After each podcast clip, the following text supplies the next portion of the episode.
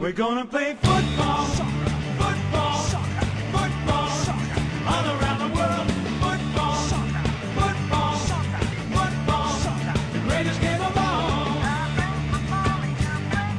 Ahoj, dobré odpoledne, večer nebo ráno, kdy nás zrovna posloucháte. Tohle je epizoda kontrapressingu s pořadovým číslem 126. A protože má pořadový číslo, tak to znamená, že jsme zpátky. Preview už odzvonilo a je čas na to se každý týden znovu dívat na to, co se stalo převážně v nejlepší fotbalové lize světa. A když říkám, že my jsme zpátky, znamená to, že tu nejsem sám, já Dane, ale je tu se mnou i Vašek. Ahoj Vašku. Čau Dany. A co vás dneska čeká, tak jak jste mohli postřehnout, o víkendu se hrálo první kolo Premier League Hmm. a my si v naší základní části uh, tak nějak zesumírujeme dojmy, které jsme z něj získali, uh, co se nám líbilo, co nás nepotěšilo, od toho tady máme Vaška. A, a, a tak nějak jako nastíníme, jestli třeba už i tohle úvodní kolo mělo nějaký dopad na naše předsezónní, předsezónní predikce, který můžete najít třeba na našem Twitteru.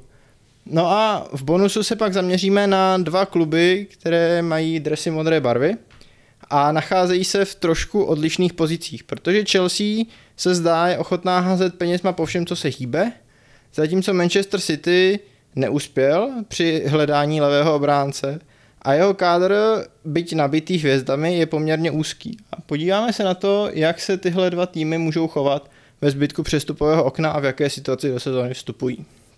Tak ale já bych možná začal tím děním okolo celého kola. Vašku, sezóna začala, je to tady, konečně tady, dva a půl měsíce jsme na to čekali. Nějaká první trochu sugestivní otázka, seš rád, že je to zpátky, nebo potom, co se stalo v neděli, bys byl zase radši, kdyby se mohlo mluvit o přestupových spekulacích? Ne, jsem rád, no. Já jsem se na to fakt hodně těšil. Úplně jsem se nemohl, úplně se nemohl dospat, než, než konečně zase vykopne ta nová sezóna. A uh, já jsem trošku tušil, že Brighton bude pro Manchester United problematický, problematický oponent. To se ukázalo i v minulé sezóně.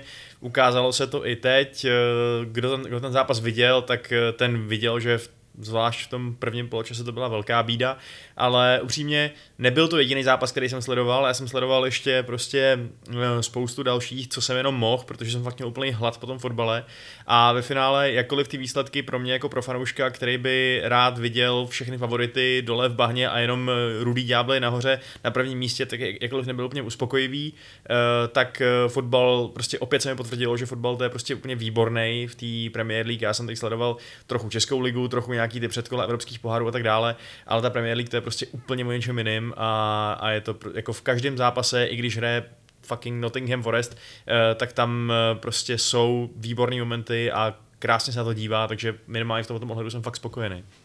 No, když jsi tady tak poeticky zdůraznil tu krásu Premier League a, a to, že jsi vlastně nebyl až tak překvapený tím, že to pro vás byl těžký oříšek, tak co pro tebe bylo třeba takový pozitivní překvapení prvního kola? Vzpomněš si na něco, co jsi si říkal, tyjo, tak toto jsem fakt nečekal, ale jsem rád, že se to stalo?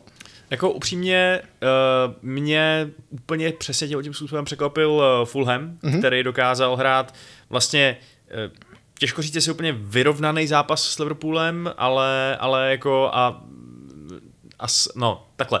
Prostě líbilo se mi, že se vrátil minimálně na scénu Aleksandr Mitrovič, dal dva góly a ukázal, že, nebo jemně naznačil, že by tentokrát fakt mohl dostat té svojí nálepce toho zabijáckého strikera, co prostě dává hromady gólů, ačkoliv mu to v Premier League předtím nikdy úplně nevyšlo. A e, takže minimálně tohle to mě překvapilo jednak z toho výsledkového pohledu, jednak eh, z tohoto hráčského individuálního pohledu a jednak z toho pohledu, že to byl jako opět, byl to fakt výborný fotbal z obou stran, byl to totální pressing na obou stranách, žádný, žádný beton od eh, Marka Silvy, ale, ale prostě fakt dobrý fotbal. No. Tak otázka, jestli Marko Silva vůbec beton hrát umí. Přesně tak, no, to je otázka. A já vlastně mám trošku podobný zážitek a byl jsem pozitivně překvapený jiným nováčkem, byl to Bournemouth, který uh, porazil 2-0 Aston Villa golama Kifra Moura a uh, ty vole, kdo dal ten druhý? Kdo dal ten druhý? Uh, ten druhý dával, prosím tě, jo, Jefferson, Jefferson Lerma. Lerma, který nastoupil na stoperu. A, a pro mě ten zápas byl zajímavý z dvou, eh, z dvou hledisk. Jednak uh, Bournemouth byl od prvního kola kompetitivní, což mě pozitivně mm-hmm. Mhm. potěšilo, že prostě jako byť třeba to přestupový okno nebylo zas tak skvělý, zatím má jenom jednu posu, za kterou zaplatili peníze, uh, nejrychlejšího středního záložníka všech dob Markuse Taverniera, uh, tak uh, hráli dobře A myslím si, že co mě hodně zaujalo bylo, eh, že přešli na rozostání 3-5-2, kdy myslím si Parker velmi chytře zanalizoval, že prostě to, jak hrál v Championshipu na 4 vzadu, Eh, to, že ty jeho křídelní hráči nemají až takovou kvalitu, ať už obraně nebo v záloze, tak prostě najednou tam poslal tři záložníky, dvě věže na hrot. Teď teda už koupil druhou posu za peníze ze Feyenoordu, stopera Markose Senesiho, který by mu do té obrany trojky mohl snad zapadnout a poskytovat nějakou kvalitu v rozehrávce. A myslím si, že to byl takový jako příjemný moment uh, jednak taktické adaptability a jednak uh, toho, že že i ten Bournemouth, který neutratil peníze, tak uh, se bude snažit nějakým jako rozumným způsobem ty body urvat a, a, nere, a bylo to takový jako ukázka toho, že Parker je vele pragmatik, který nemá nějaký svůj zadefinovaný styl, s kterým půjde až do hrobu, ale že skutečně bude hledat, jak získat 38 nebo 40 bodů a všechno ostatní může být jedno. A jsem rád, že už ty první tři má za sebou. Ozvlášť protože Bournemouth teď má fakt vražedný los příštích pár kolech mm-hmm. a kdyby třeba po čtyřech nebo pěti kolech byli dole a ty nad nimi začali utíkat, tak by to mohla být smutná sezóna, ale takhle se do toho dostane od začátku a minimálně jako v tom boji o udržení by mohli působit trochu díl. Hmm. Jako a, a ta vila, že jo, která je víceméně minimálně v porovnání s Bournemouthem narvaná hvězdama. Hrál Coutinho, hrál Leon Bailey, prostě i Bubakar Kamara nastoupil, tak eh, celkem bez zuba vlastně, no. Měli spoustu míče a drželi ho, ale že by z toho vytěžili nějakou, kdo ví, jakou nebezpečnost, to úplně ne, no. A já, já jsem vyludával v těch svých jako eh, před, předpokladech, eh, predikcích docela vysoko, ale spíš tak z povinnosti, než že bych jí reálně jako ve svém srdci věřil, tak si říkám, jestli náhodou tohle to není první vlašovka toho, že jsem jí měl dát někam níž na, někam do jako dolního midtablu. Jak tohle byl 28. zápas Stevena Gerrarda na lavice Aston Villa, uh, jsem v Premier League. A jo, to by tak nějak vycházelo. A uh, on má po, uh, a jen tak pro porovnání, Gary Neville, který mu se všichni smějou, že to je největší trenerský nímant uh, všech dob, uh, když trénoval Valenci, takže to bylo fakt trapný, tak Gary Neville ve Valenci od, uh, odkoučoval 28 zápasů, měl z nich stejně jako Gerard 10 výher, ale měl o dvě remízy víc, takže ten všema vysmívaný Neville ve Valenci měl lepší bodovou bilanci z prvních 28 zápasů než Gerard. Mm-hmm. Uh, takže jako tady naše všeobecní nadávání na Gerarda, že, že to možná jako není až takový trenerský talent, řekl bych, že má nějakou substanci, byť jasně Aston Villa asi není tak hvězdná v porovnání s zbytkem ligy jako Valencia ve Španělsku, ale, ale ta Gerardova bilance opravdu není skvělá. Uvidíme třeba, jestli se dostane rychle v téhle sezóně pod tlak. Určitě to budeme bedlivě sledovat. Když se teď podíváme na to, jako mluvili jsme tady o nějakých pozitivních překvapeních, je něco, co tě jako hned v tom prvním kole zarazilo, nečeka, ne, jako nepotěšilo, nebo jsi si říkal, ty vole, tak tohle, tohle jsem nečekal a nejsem rád, že se to stalo, nebo byl bych rád, kdybychom se tomuto už jako vyhli. Je, je nějaký takový moment, kdy jsi prostě říkal, ty vole, no tak tohle nebylo úplně ono? No já bych se hodně rád vyhnul tomu, aby Erling Haaland dával hodně gólů v této sezóně, čemuž se zřejmě bohužel nevyhneme. Eh, je fakt hustý, že i když se třeba díváte potom na nějaký ty Uh, nějaký ty sestřihy třeba v rámci Match of the Day s tím anglickým komentářem, tak uh, oni ty britský komentátoři většinou působí tak trochu jako rezervovaně, uh, nehází tam žádný jako hot takey, o čem přijde. A tady hned na začátku týpek říkal, Haaland dá v tom anglickém fotbale hrozně moc gólů a vždycky, když dal ten další gól, tak říkal, no to je první z mnoha prostě. Takže on přichází fakt eh, s nálepkou toho, dokonce ten, ten komentátor říkal, už nevím, kdo to byl, že neexistuje rekord, který tenhle ten týpek nebude ohrožovat. A já jsem tak jako trochu doufal, že by ho to, eh, nebo takhle, respektive doufám, že ho to tak jako, eh, že tahle, tahle přístup k Haalandovi, že bude takovej, přehnaný, že, že je prostě přehypovaný, ale zatím teda z toho, jak se projevil v tom zápase uh, prvním Manchester City proti West Hamu, tak uh, no, tam působil jako ten článek do skládačky uh, toho týmu, který, jak říkáš, může být možná někde takový trošku úzký, o tom si povíme v bonusu, ale, uh, ale jo, no, to jak, to, jak adaptovaně uh, Erling vypadal, to mě úplně nepotěšilo. Takže máš, a teď jako jedna věc je West Ham, že jo, který neměl stopery víceméně, protože na stoperu hrál Ben Johnson, teď jo, no. víkendu hraje proti Bournemouthu, což je otázka, jak složitý bude sousto. Myslíš, že tohle jako opravdu může vydržet i proti těm těžším soupeřům, jako z toho, co jsi viděl z těch 90 minut, je to jako se- seš toho tak jako nepříjemně překvapen. Říkáš si, on vypadá fakt až moc dobře na to, aby mu to nešlo. No jo, prostě on je, ta jeho, ta jeho rychlost, ten výběr místa, to je, to bude fungovat proti který, který v obraně si myslím, jo. Ještě navíc je obrovský, takže když to, eh, i když zalezeš a uděláš prostě pěti obrancovou obranu uh, po nováčkovském způsobu, tak je to podle mě úplně jedno. Byť teda tam v tom zápase proti West Hamu hrozně posral jednu hlavičku útočnou.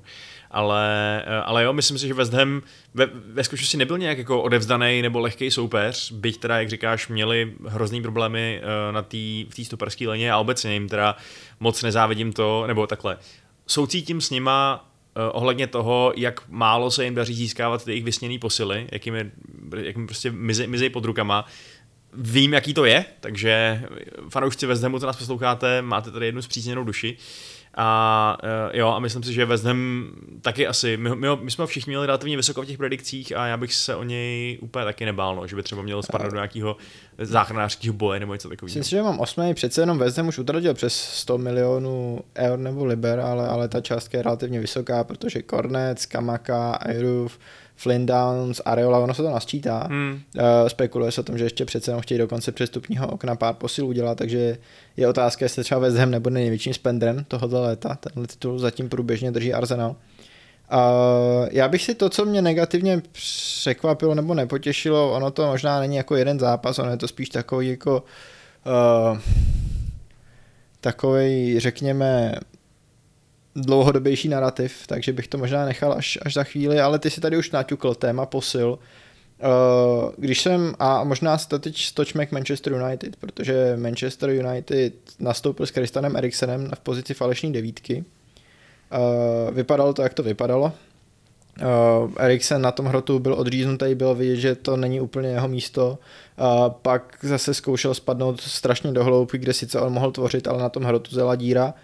Uh, a to, že United má díru na hrotu, kterou se teď snaží zalepit Markem Arnautovičem, což mi přijde jako jedna z nejbizarnějších přestupových sák tohoto léta, pokud se to opravdu stane. To už naštěstí skončilo. Už, eh, už, už, to, už to neprosujujou. Už to neprosujou. Ne, teď prosujujou akorát Rabiota. No tak jako je, nevím, jestli je to lepší. Jo. Jako, mně se zase líbí ta myšlenka, měli jsme z hvězdního hráče z Juventusu, z kterého se stal v United flop, tak vezmeme flopa z Juventusu a budeme doufat, že se z něj v United stane hvězda. Jako, Ve vesmíru existuje rovnováha, musí to vyjít. je to naprosto skvělý a zejména ty reporty, který hlásí, že Manchester United vyjednává s Adrinem Rabiotem a jeho matkou Veronikou, zdali by mohl přestoupit, Jo. tak je to fakt skvělý. Veronika je hustá, no. A, Ale, ale, jako ale vlastně, možná no, zpátky k tomu, jako dobře, jako United chybí striker, je to, je to taková jako pozice, kterou všichni tušíme, že tam jako asi bude třeba něco řešit, protože máte jenom Ronalda, Martial je zraněný, chybí vám strašně šestka, což jsme opět viděli, protože na šestce nastoupil na single pivotu Fred a e, útočná trojice Gross, Welbeck a uh, Kajsedo tím procházela jako nůž máslem, o Trossardovi s Marčem na wingbacích nemluvě. Je nějaká jako další pozice, kdy jsi říkal, tenhle tým fakt potřebuje posílit na tomhle postu a to první kolo tě v tom utvrdilo. Jo, já si obecně říkám, že je hodně málo šumu ohledně té pozice pravýho obránce, která, mm-hmm.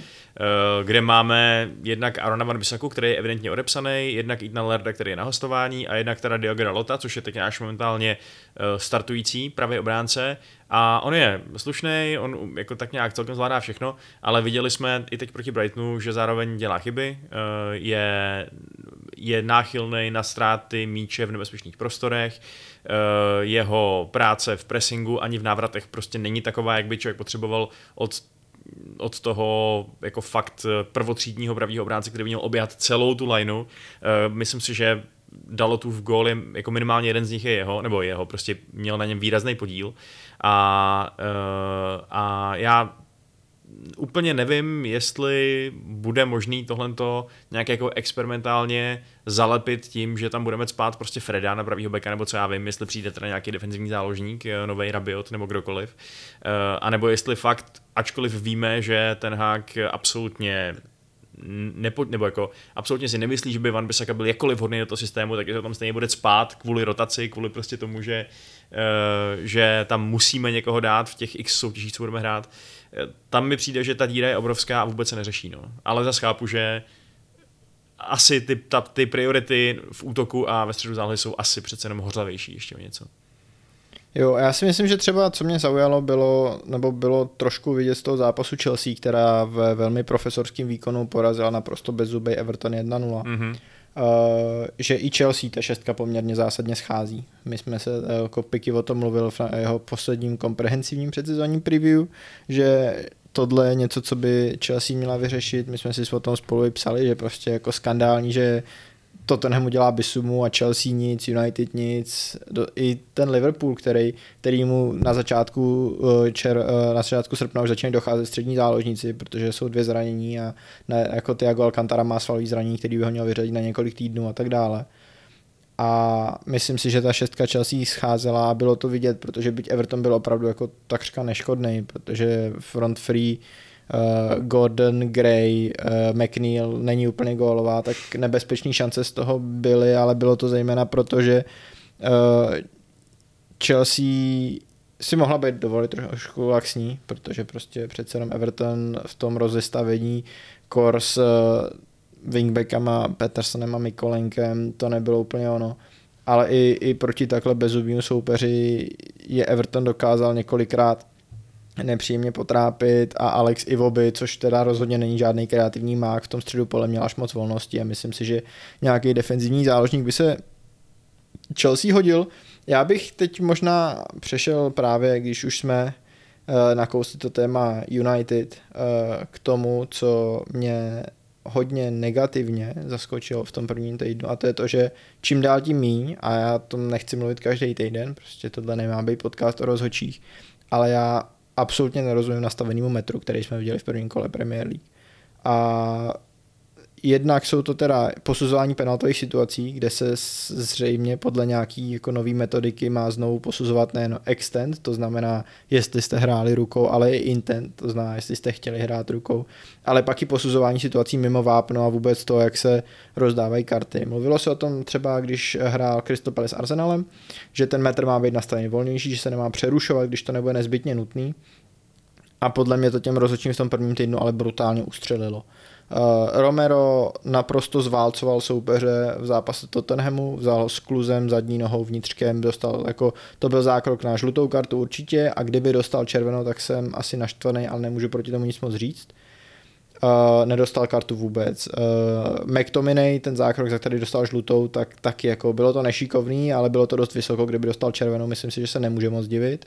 Hmm. To byl to, trochu divný souboj v tom, že on do něj zároveň skočil ten eh, protivník oběma nohama, akorát prostě byl od něj dál, takže já jsem vlastně říkal, že kdyby tam byl nějaký přísný rozhodčí, tak je vyhodí oba dva, protože to byl fakt jako nebezpečný s obou stran, ale, ale jo, no, souhlasím, že ten zásah šel prostě od McTominay, takže... No a, a pak, uh, pak Maguireův zákrok, kdy uh, už se žlutou kartou, potom co si tam s Trosádem střihli, střihli takový wrestlerský číslo, Jo, jo, jo. tak uh, následně ho v běhu zezadu začal škrtit, nebo něco takového, nebo měl v obě ruce na ramena a zatáhl a, a rozhodčí to přešel jako úplně, úplně jako jako by se nic nedělo. Jo, plus v tom našem zápase ještě, to byl Martinez, podle mě, co měl ten zákrok, to jako vražení ze zadu. Jo, no to... Uh, což jako, myslím, že je naprosto jistý, že když to je mimo vápno, tak je to jasný faul a tohle bylo puštěný, protože to bylo ve vápně, což uh, můžeme se to dívat jak chceme, že jo, na to, že penalta je možná moc přísný trest za takovýhle zákroky, ale, ale jako za mě to faul byl, no. No jasně, a jasně bylo vidět, že Welbeck jako zabrzdil a čeká, až i Martinez vrazí, ale ten tomu šel hodně naproti.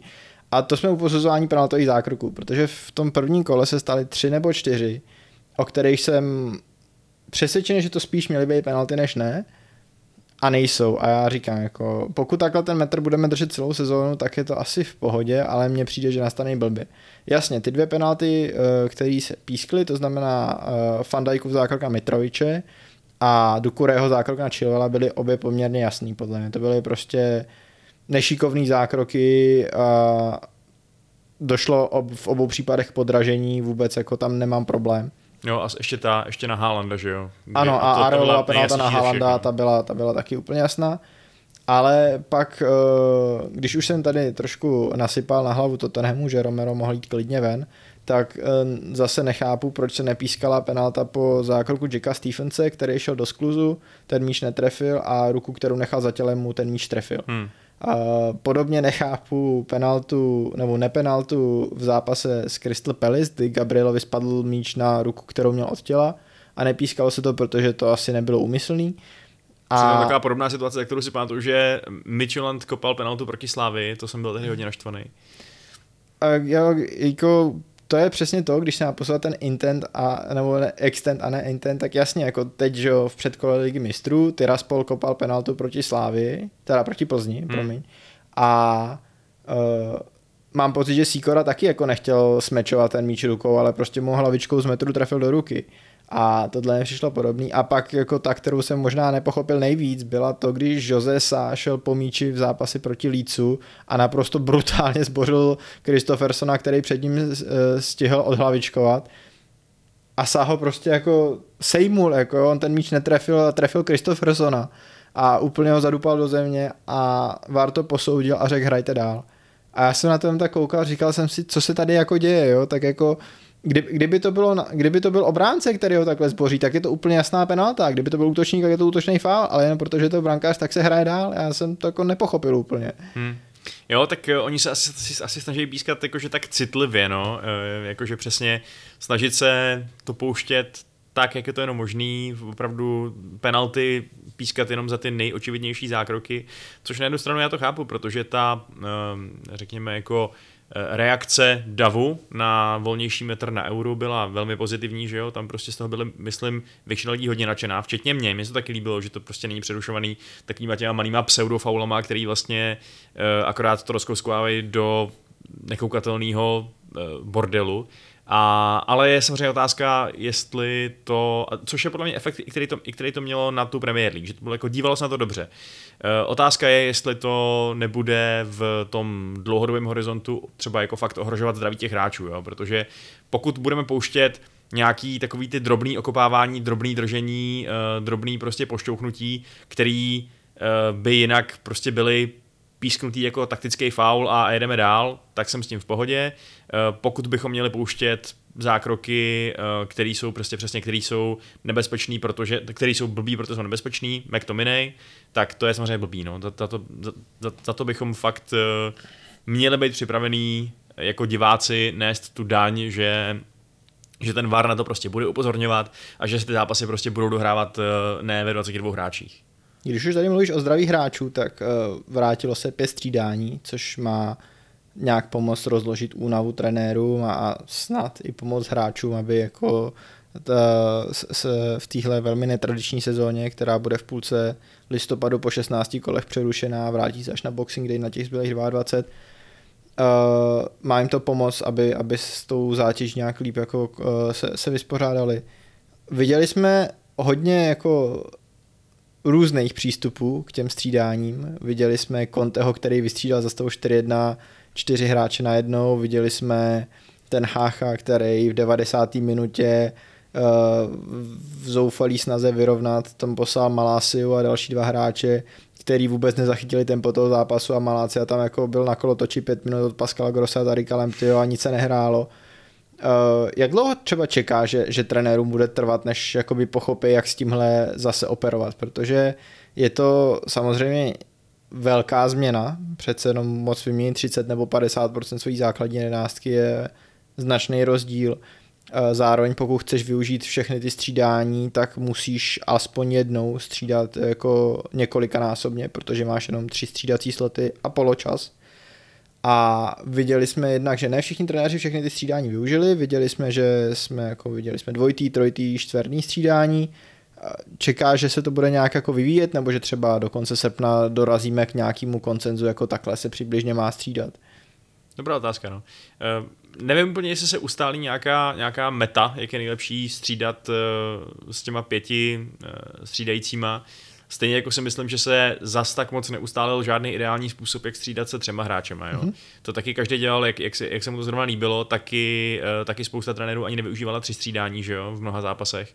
A spíš je to věc, která od sebe samozřejmě ten klasický argument oddělí ty kluby, který mají širší kádr a budou tam moct prostě nastřídávat kvalitnější hráče z širšího kádru a kluby, který mají víceméně dobrou základní jedenáctku, pak už nic. Ale taky to od sebe odliší trenéry, který uh, mají takový ten těžko definovatelný skill toho, že umějí správně reagovat na vývoj zápasu a ty, kteří jsou dobrý spíš v těch ostatních aspektech té trenérské činnosti. O spoustě trenérů se to říká, že jo, že prostě jsou ve všem výborný, ale úplně nezvládnou, nez- nezvládnou přečíst ten zápas tak, aby do- dokázali správně a ve správnou chvíli vystřídat. Tohle je další obrovská zbraň pro ty trenéry, pro ty trenéry kteří to umějí, přesně z těch důvodů, který si popsal, no, protože, uh, protože jako to je skoro dvojnásobný nárůst toho efektu a uh, já si myslím, že to může být fakt hodně důležitý. No. A že se možná dočkáme i toho, že ve finále za pár let nebudeme mluvit o 25 mužných, uh, jako ideálně velkých skvadrách, ale že se rozšíří fakt ty, i tyhle ty, uh, jako doporučený počty hráčů na sezónu. Jasně. Uh, když, když o tom mluvíš, tak si nemůžu nevzpomenout na Pavla Verbu, který jehož baník že jo, zase tragicky začal na Bohemce, prohrál v poločase 1-3, ale Verba pak ukázal přesně ten skill toho trenéra s citem pro hru, byť mu třeba jako ten zápas hrubě nevycházel, tak jako najednou tam poslal, vytáhl stopera na šestku, poslal tam jinýho, vystřídal pravýho beka, útočníka a najednou v druhém poločase to byl úplně jiný baník a vyrovnal na 3-3. Takže je možný, že těchto zápasů se dočkáme. Eh, Ty jsi tady zmínil, že to může být výhoda pro kluby, který mají širší kádry. A tohle byl třeba jeden z velkých argumentů, proč Chris Wilder v sezóně 2020-2021 bojoval proti tomu, aby se mohlo střídat pětkrát.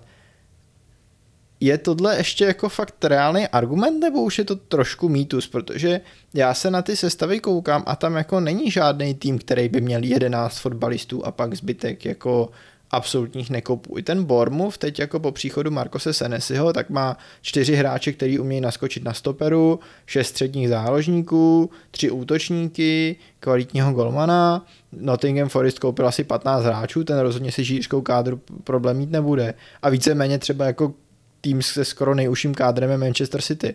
Takže je to jako pořád ještě validní argument, nebo prostě je to jenom nějaký pozůstatek toho, že jsme si tohle zvykli říkat, ale ve skutečnosti už to, co si říkal ty, že ty širší kádry budou existovat, že už se to děje, že už ty týmy prostě nehrajou na 13 lidí, ale že už se adaptovali a každý ten tým má 15-16 dobrých fotbalistů, občas i 20. Hmm.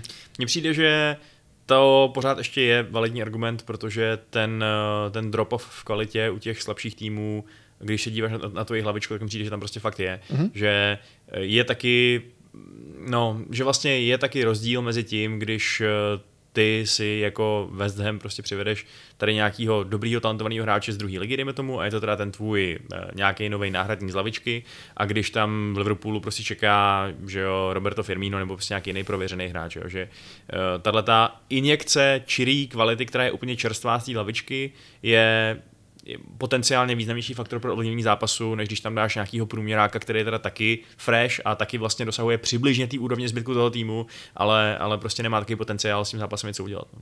Jo, jako je zajímavý, že to zmiňuješ, protože já si třeba uh, jako samozřejmě Tottenham sleduju dnes a denně a uh, Tottenham udělal šest posil a ani jedna z nich nezačala v základu. Mm-hmm. A Mhm. vlastně ce- celý ten reasoning byl takový, že ta základní jedenáctka je vlastně už teď poměrně slušná, ale ta lavička byla zoufalá. A že vlastně celý to přestupní okno bylo o tom, aby se zvýšila konkurence v kádru. A přemýšlím, jestli je to Jo, protože pak se dostane do situace, že i tým, který skončil oni čtvrtý, tak evidentně měl ten drop-off poměrně velký a teď strávil celý léto tím, aby vlastně ten drop-off minimalizoval.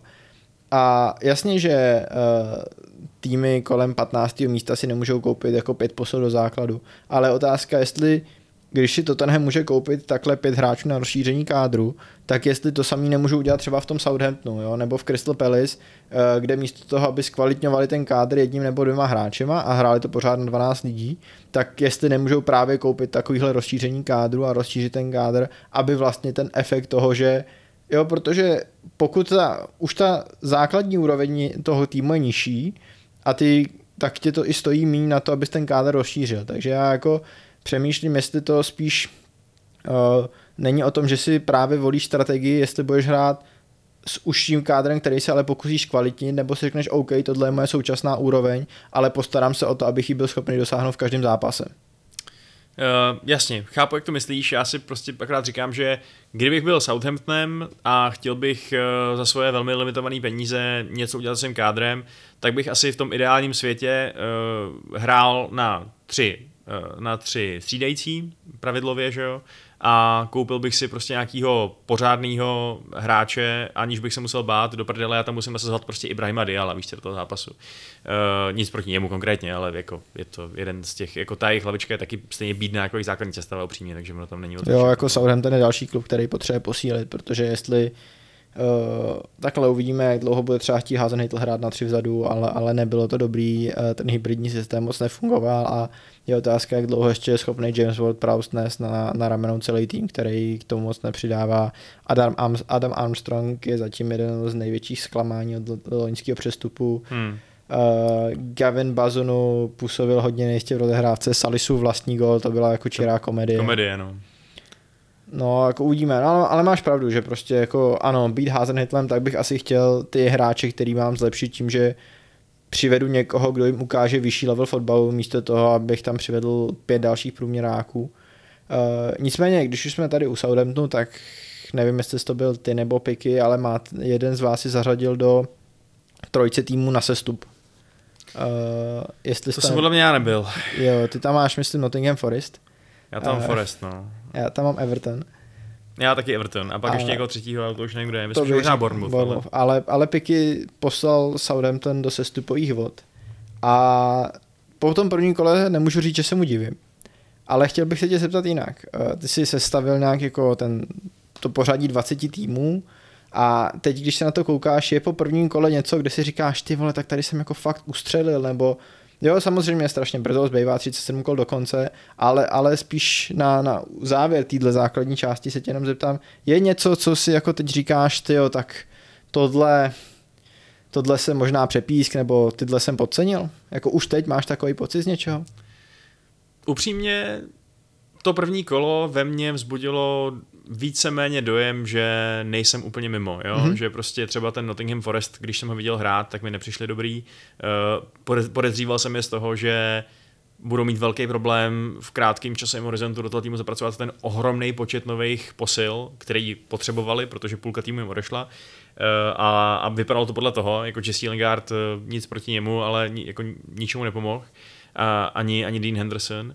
A uh, takže jo, tam si myslím, že konkrétně třeba tady v těch spodních patrech by to tak mohlo třeba, třeba dopadnout. Tottenham taky, mě, jsem si říkal, čekal jsem, že budou dobrý, jsou dobrý. Uh, upřímně, po, tom, po tom prvním zápasu jsem si ani neříkal, že bych měl nějak jako revidovat svoji eh, teorii, že Arsenal skončí mimo top 4, protože jo, vyhráli, nehráli špatně, ale byl to s tím Crystal Palace regulérně jako celkem vyrovnaný zápas, takže a myslím, že takových bude Premier League s Arsenálem hodně a že těch bodů postrácejí víc, než si třeba nějaký optimistický fanoušci, který viděli Gabriela že se řádit v předsezóně myslej. A, ale samozřejmě jako ten skeptický fanoušek ve mně uh, volá, že jsem asi přestřelil ten Manchester United, uh, když jsem hrál na pátý místo, před Arsenal právě, protože um, jako, samozřejmě je to jeden zápas, uh, otázka je, co se stane na tom přestupovém trhu ještě, ale já jsem v tom svém předpokladu tak nějak jako operoval s představou, že právě zbytek toho přestupáku ještě bude nějak jak- nejenom aktivní, ale rozumně aktivní. A přesně, když vidím, jako když jsem viděl toho Arnautoviče, tak jsem si říkal, že to je fakt blbej vtip, že to, to je fakt nedůstojný normálně uh, přemýšlet o Arnautovičovi, který mu je kolik mu je, který prostě strávil dva roky teď v Číně, než nešel do Itálie, který je totálně problematický charakterově, uh, prostě bizár absolutní. Jasně. Eh, do toho ten Rabiot, že jo, tak jako OK, jakože upřímně řečeno Rabiot čistě kvalitativně je pravděpodobně upgrade na, na Freda i McTominay, ale opět má, bere sebou obrovskou baggage, vůbec nevíš, jestli ten hráč bude schopný nějak jako se dostat zase do té formy, kdy se o něm mluvilo jako o největším talentovi ve francouzské záloze. Uh, obrovský gamble, který chápu, víc než Arnautoviče, ale i tak není to něco, u čeho bych si říkal, aha, tak sice náme De Jonga, ale aspoň Rabiota, jo, říkám si, pane bože, nemáme De Jonga a, a, Rabiot, no tak jako to je útěcha asi jako když tě kousne krokodil do nohy a ty se natáš náplast, no, takže. Jasně. No, uh, já, já mám vlastně taky jako pocit, že se nic moc nezměnilo. Jediný, co je, tak jsem si říkal, protože já jsem trošku právě po tou neaktivitou Manchester United v posledních týdnech si trošku říkal, tak jako dal jsem Arsenal předně nakonec na pátý místo. Ještě pořád si myslím, že Chelsea a Tottenham skončí před něma, nic zásadně se nezměnilo, ale když se na to koukám, tak mi přijde, že je větší hot take dát teď Arsenal na pátý místo za Chelsea a za Tottenham, než dát United na sedmý místo za Newcastle, tak jak to mám já, protože Newcastle byl hodně dobrý v tom prvním zápase a United byli strašný. Ale třeba se to ještě pod Erikem ten Háchem vyvine pozitivně, ty v to určitě budeš doufat. Jo, já si myslím, že to je pravděpodobný, Ale- že jako opravdu si nemyslím, že by tahle ta sezóna byla jenom doom and gloom. Reálně Jasně. čekám, že dostaneme jako fanoušci Manchester United spoustu důvodů, proč být optimistický. Jsem si jistý, že nějaký hráči se pod ten Háchem zlepšej, eh, u nějakých bude jasný, že na to prostě nemají. A eh, no, já už jsem trochu alergický na to, na to, říkat, eh, na- to jako narážet a říkat, že bychom měli věřit tomu procesu a, a být trpěliví a tak dále, protože to je tak nějak to, co se snažíme dělat, že už docela Jasně. dlouho, ale, uh, ale jo, já jako Ještě tomu pořád věříš, ještě, Jo. ještě si nestratil všechno naději. Jo, jo, tak prostě jako já se na to dívám, na ten, na ten kádr uh, a říkám si, že s tímhletím by jako, OK, měl před sezónu, mohl se s tím týmem seznámit, přivedl si nějaký svoje hráče, uh, ale furt ještě je to kádr, ze kterým by něco udělal jenom kouzelník, jo. To Já jsem viděl na, na Redditu, nebo jako, zase nechci přehánět, jo, ne, ne, asi to je kádr, který by mohl doma porazit Brighton. Uznávám, že by na to měl mít, jo, Cristiano Ronaldo to tam střídá v druhém poločase a tak dále. Ale přesně jako já jsem viděl na, na Redditu otázku, existuje v Premier League horší záložní dvojice, než je McTominay a Fred. A Fred měl natolik blbý zápas, že našeho jediného potenciálního toho opravdu jako single pivota vystřídal ten hák eh, hned v druhém poločase, dal tam za něj Ronalda. Uh, pak tam nahrál Eriksen, který, což asi není úplně odpověď do těžkých, těžkých zápasů. A McTominay měl tak příšerný zápas, že to se fakt jako jen tak nevidí. To se fakt jen tak nevidí, protože on měl za první poločas, pokud si dobře pamatuju, 17 zateků s míčem a z toho 7 ztrát, jo. Takže to je jako, to je něco naprosto jako absurdního a, a, a no, potřeba víc kvality i zevnitř a i zvenku právě a nejenom, nejenom se jí snažit najít eh, v tom, co už v tom klubu teď je. Vašek volá po trpělivosti a mluví tady o nejtragičtější záložní dvojici eh, v Premier League. My doufáme, že jste s náma měli trpělivost a doposlouchali to až sem a že jsme vám nepřišli jako nejtragičtější dvojice v dějinách fotbalového podcastu. Uh, nicméně, pokud jste to doposlouchali až sem, tak tohle je konec základní části. Já vám ještě jednou děkuji, že jste si nás poslechli. Díky Vaškovi za to, že tady přispěl svými názory na Manchester United vesmíra vůbec. Ale rádo se stalo. A pro ty z vás, kteří toho ještě neměli dost, tak na herohero.co lomeno contrapressing naleznete jako po každý epizodě i bonus, v kterým se tentokrát zaměřím na Chelsea, která se snaží uh, zkvalitnit svůj kádr právě těmi příchody zvenku, o kterých mluvil Vašek. A Manchester City, který je toho trošku obětí a zároveň musí řešit i zájem o hráče, s kterými možná počítal na celou tuhle sezónu. Takže tohle všechno vás ještě na herohero.co čeká. Plus tam samozřejmě ne- nejdete i předsezónní preview, kdyby vás to ještě spožděně zajímalo. Přesně tak, můžete si poslechnout, co jsme si o tom mysleli dřív. A my už se s váma teda rozloučíme. Čau. Ahoj.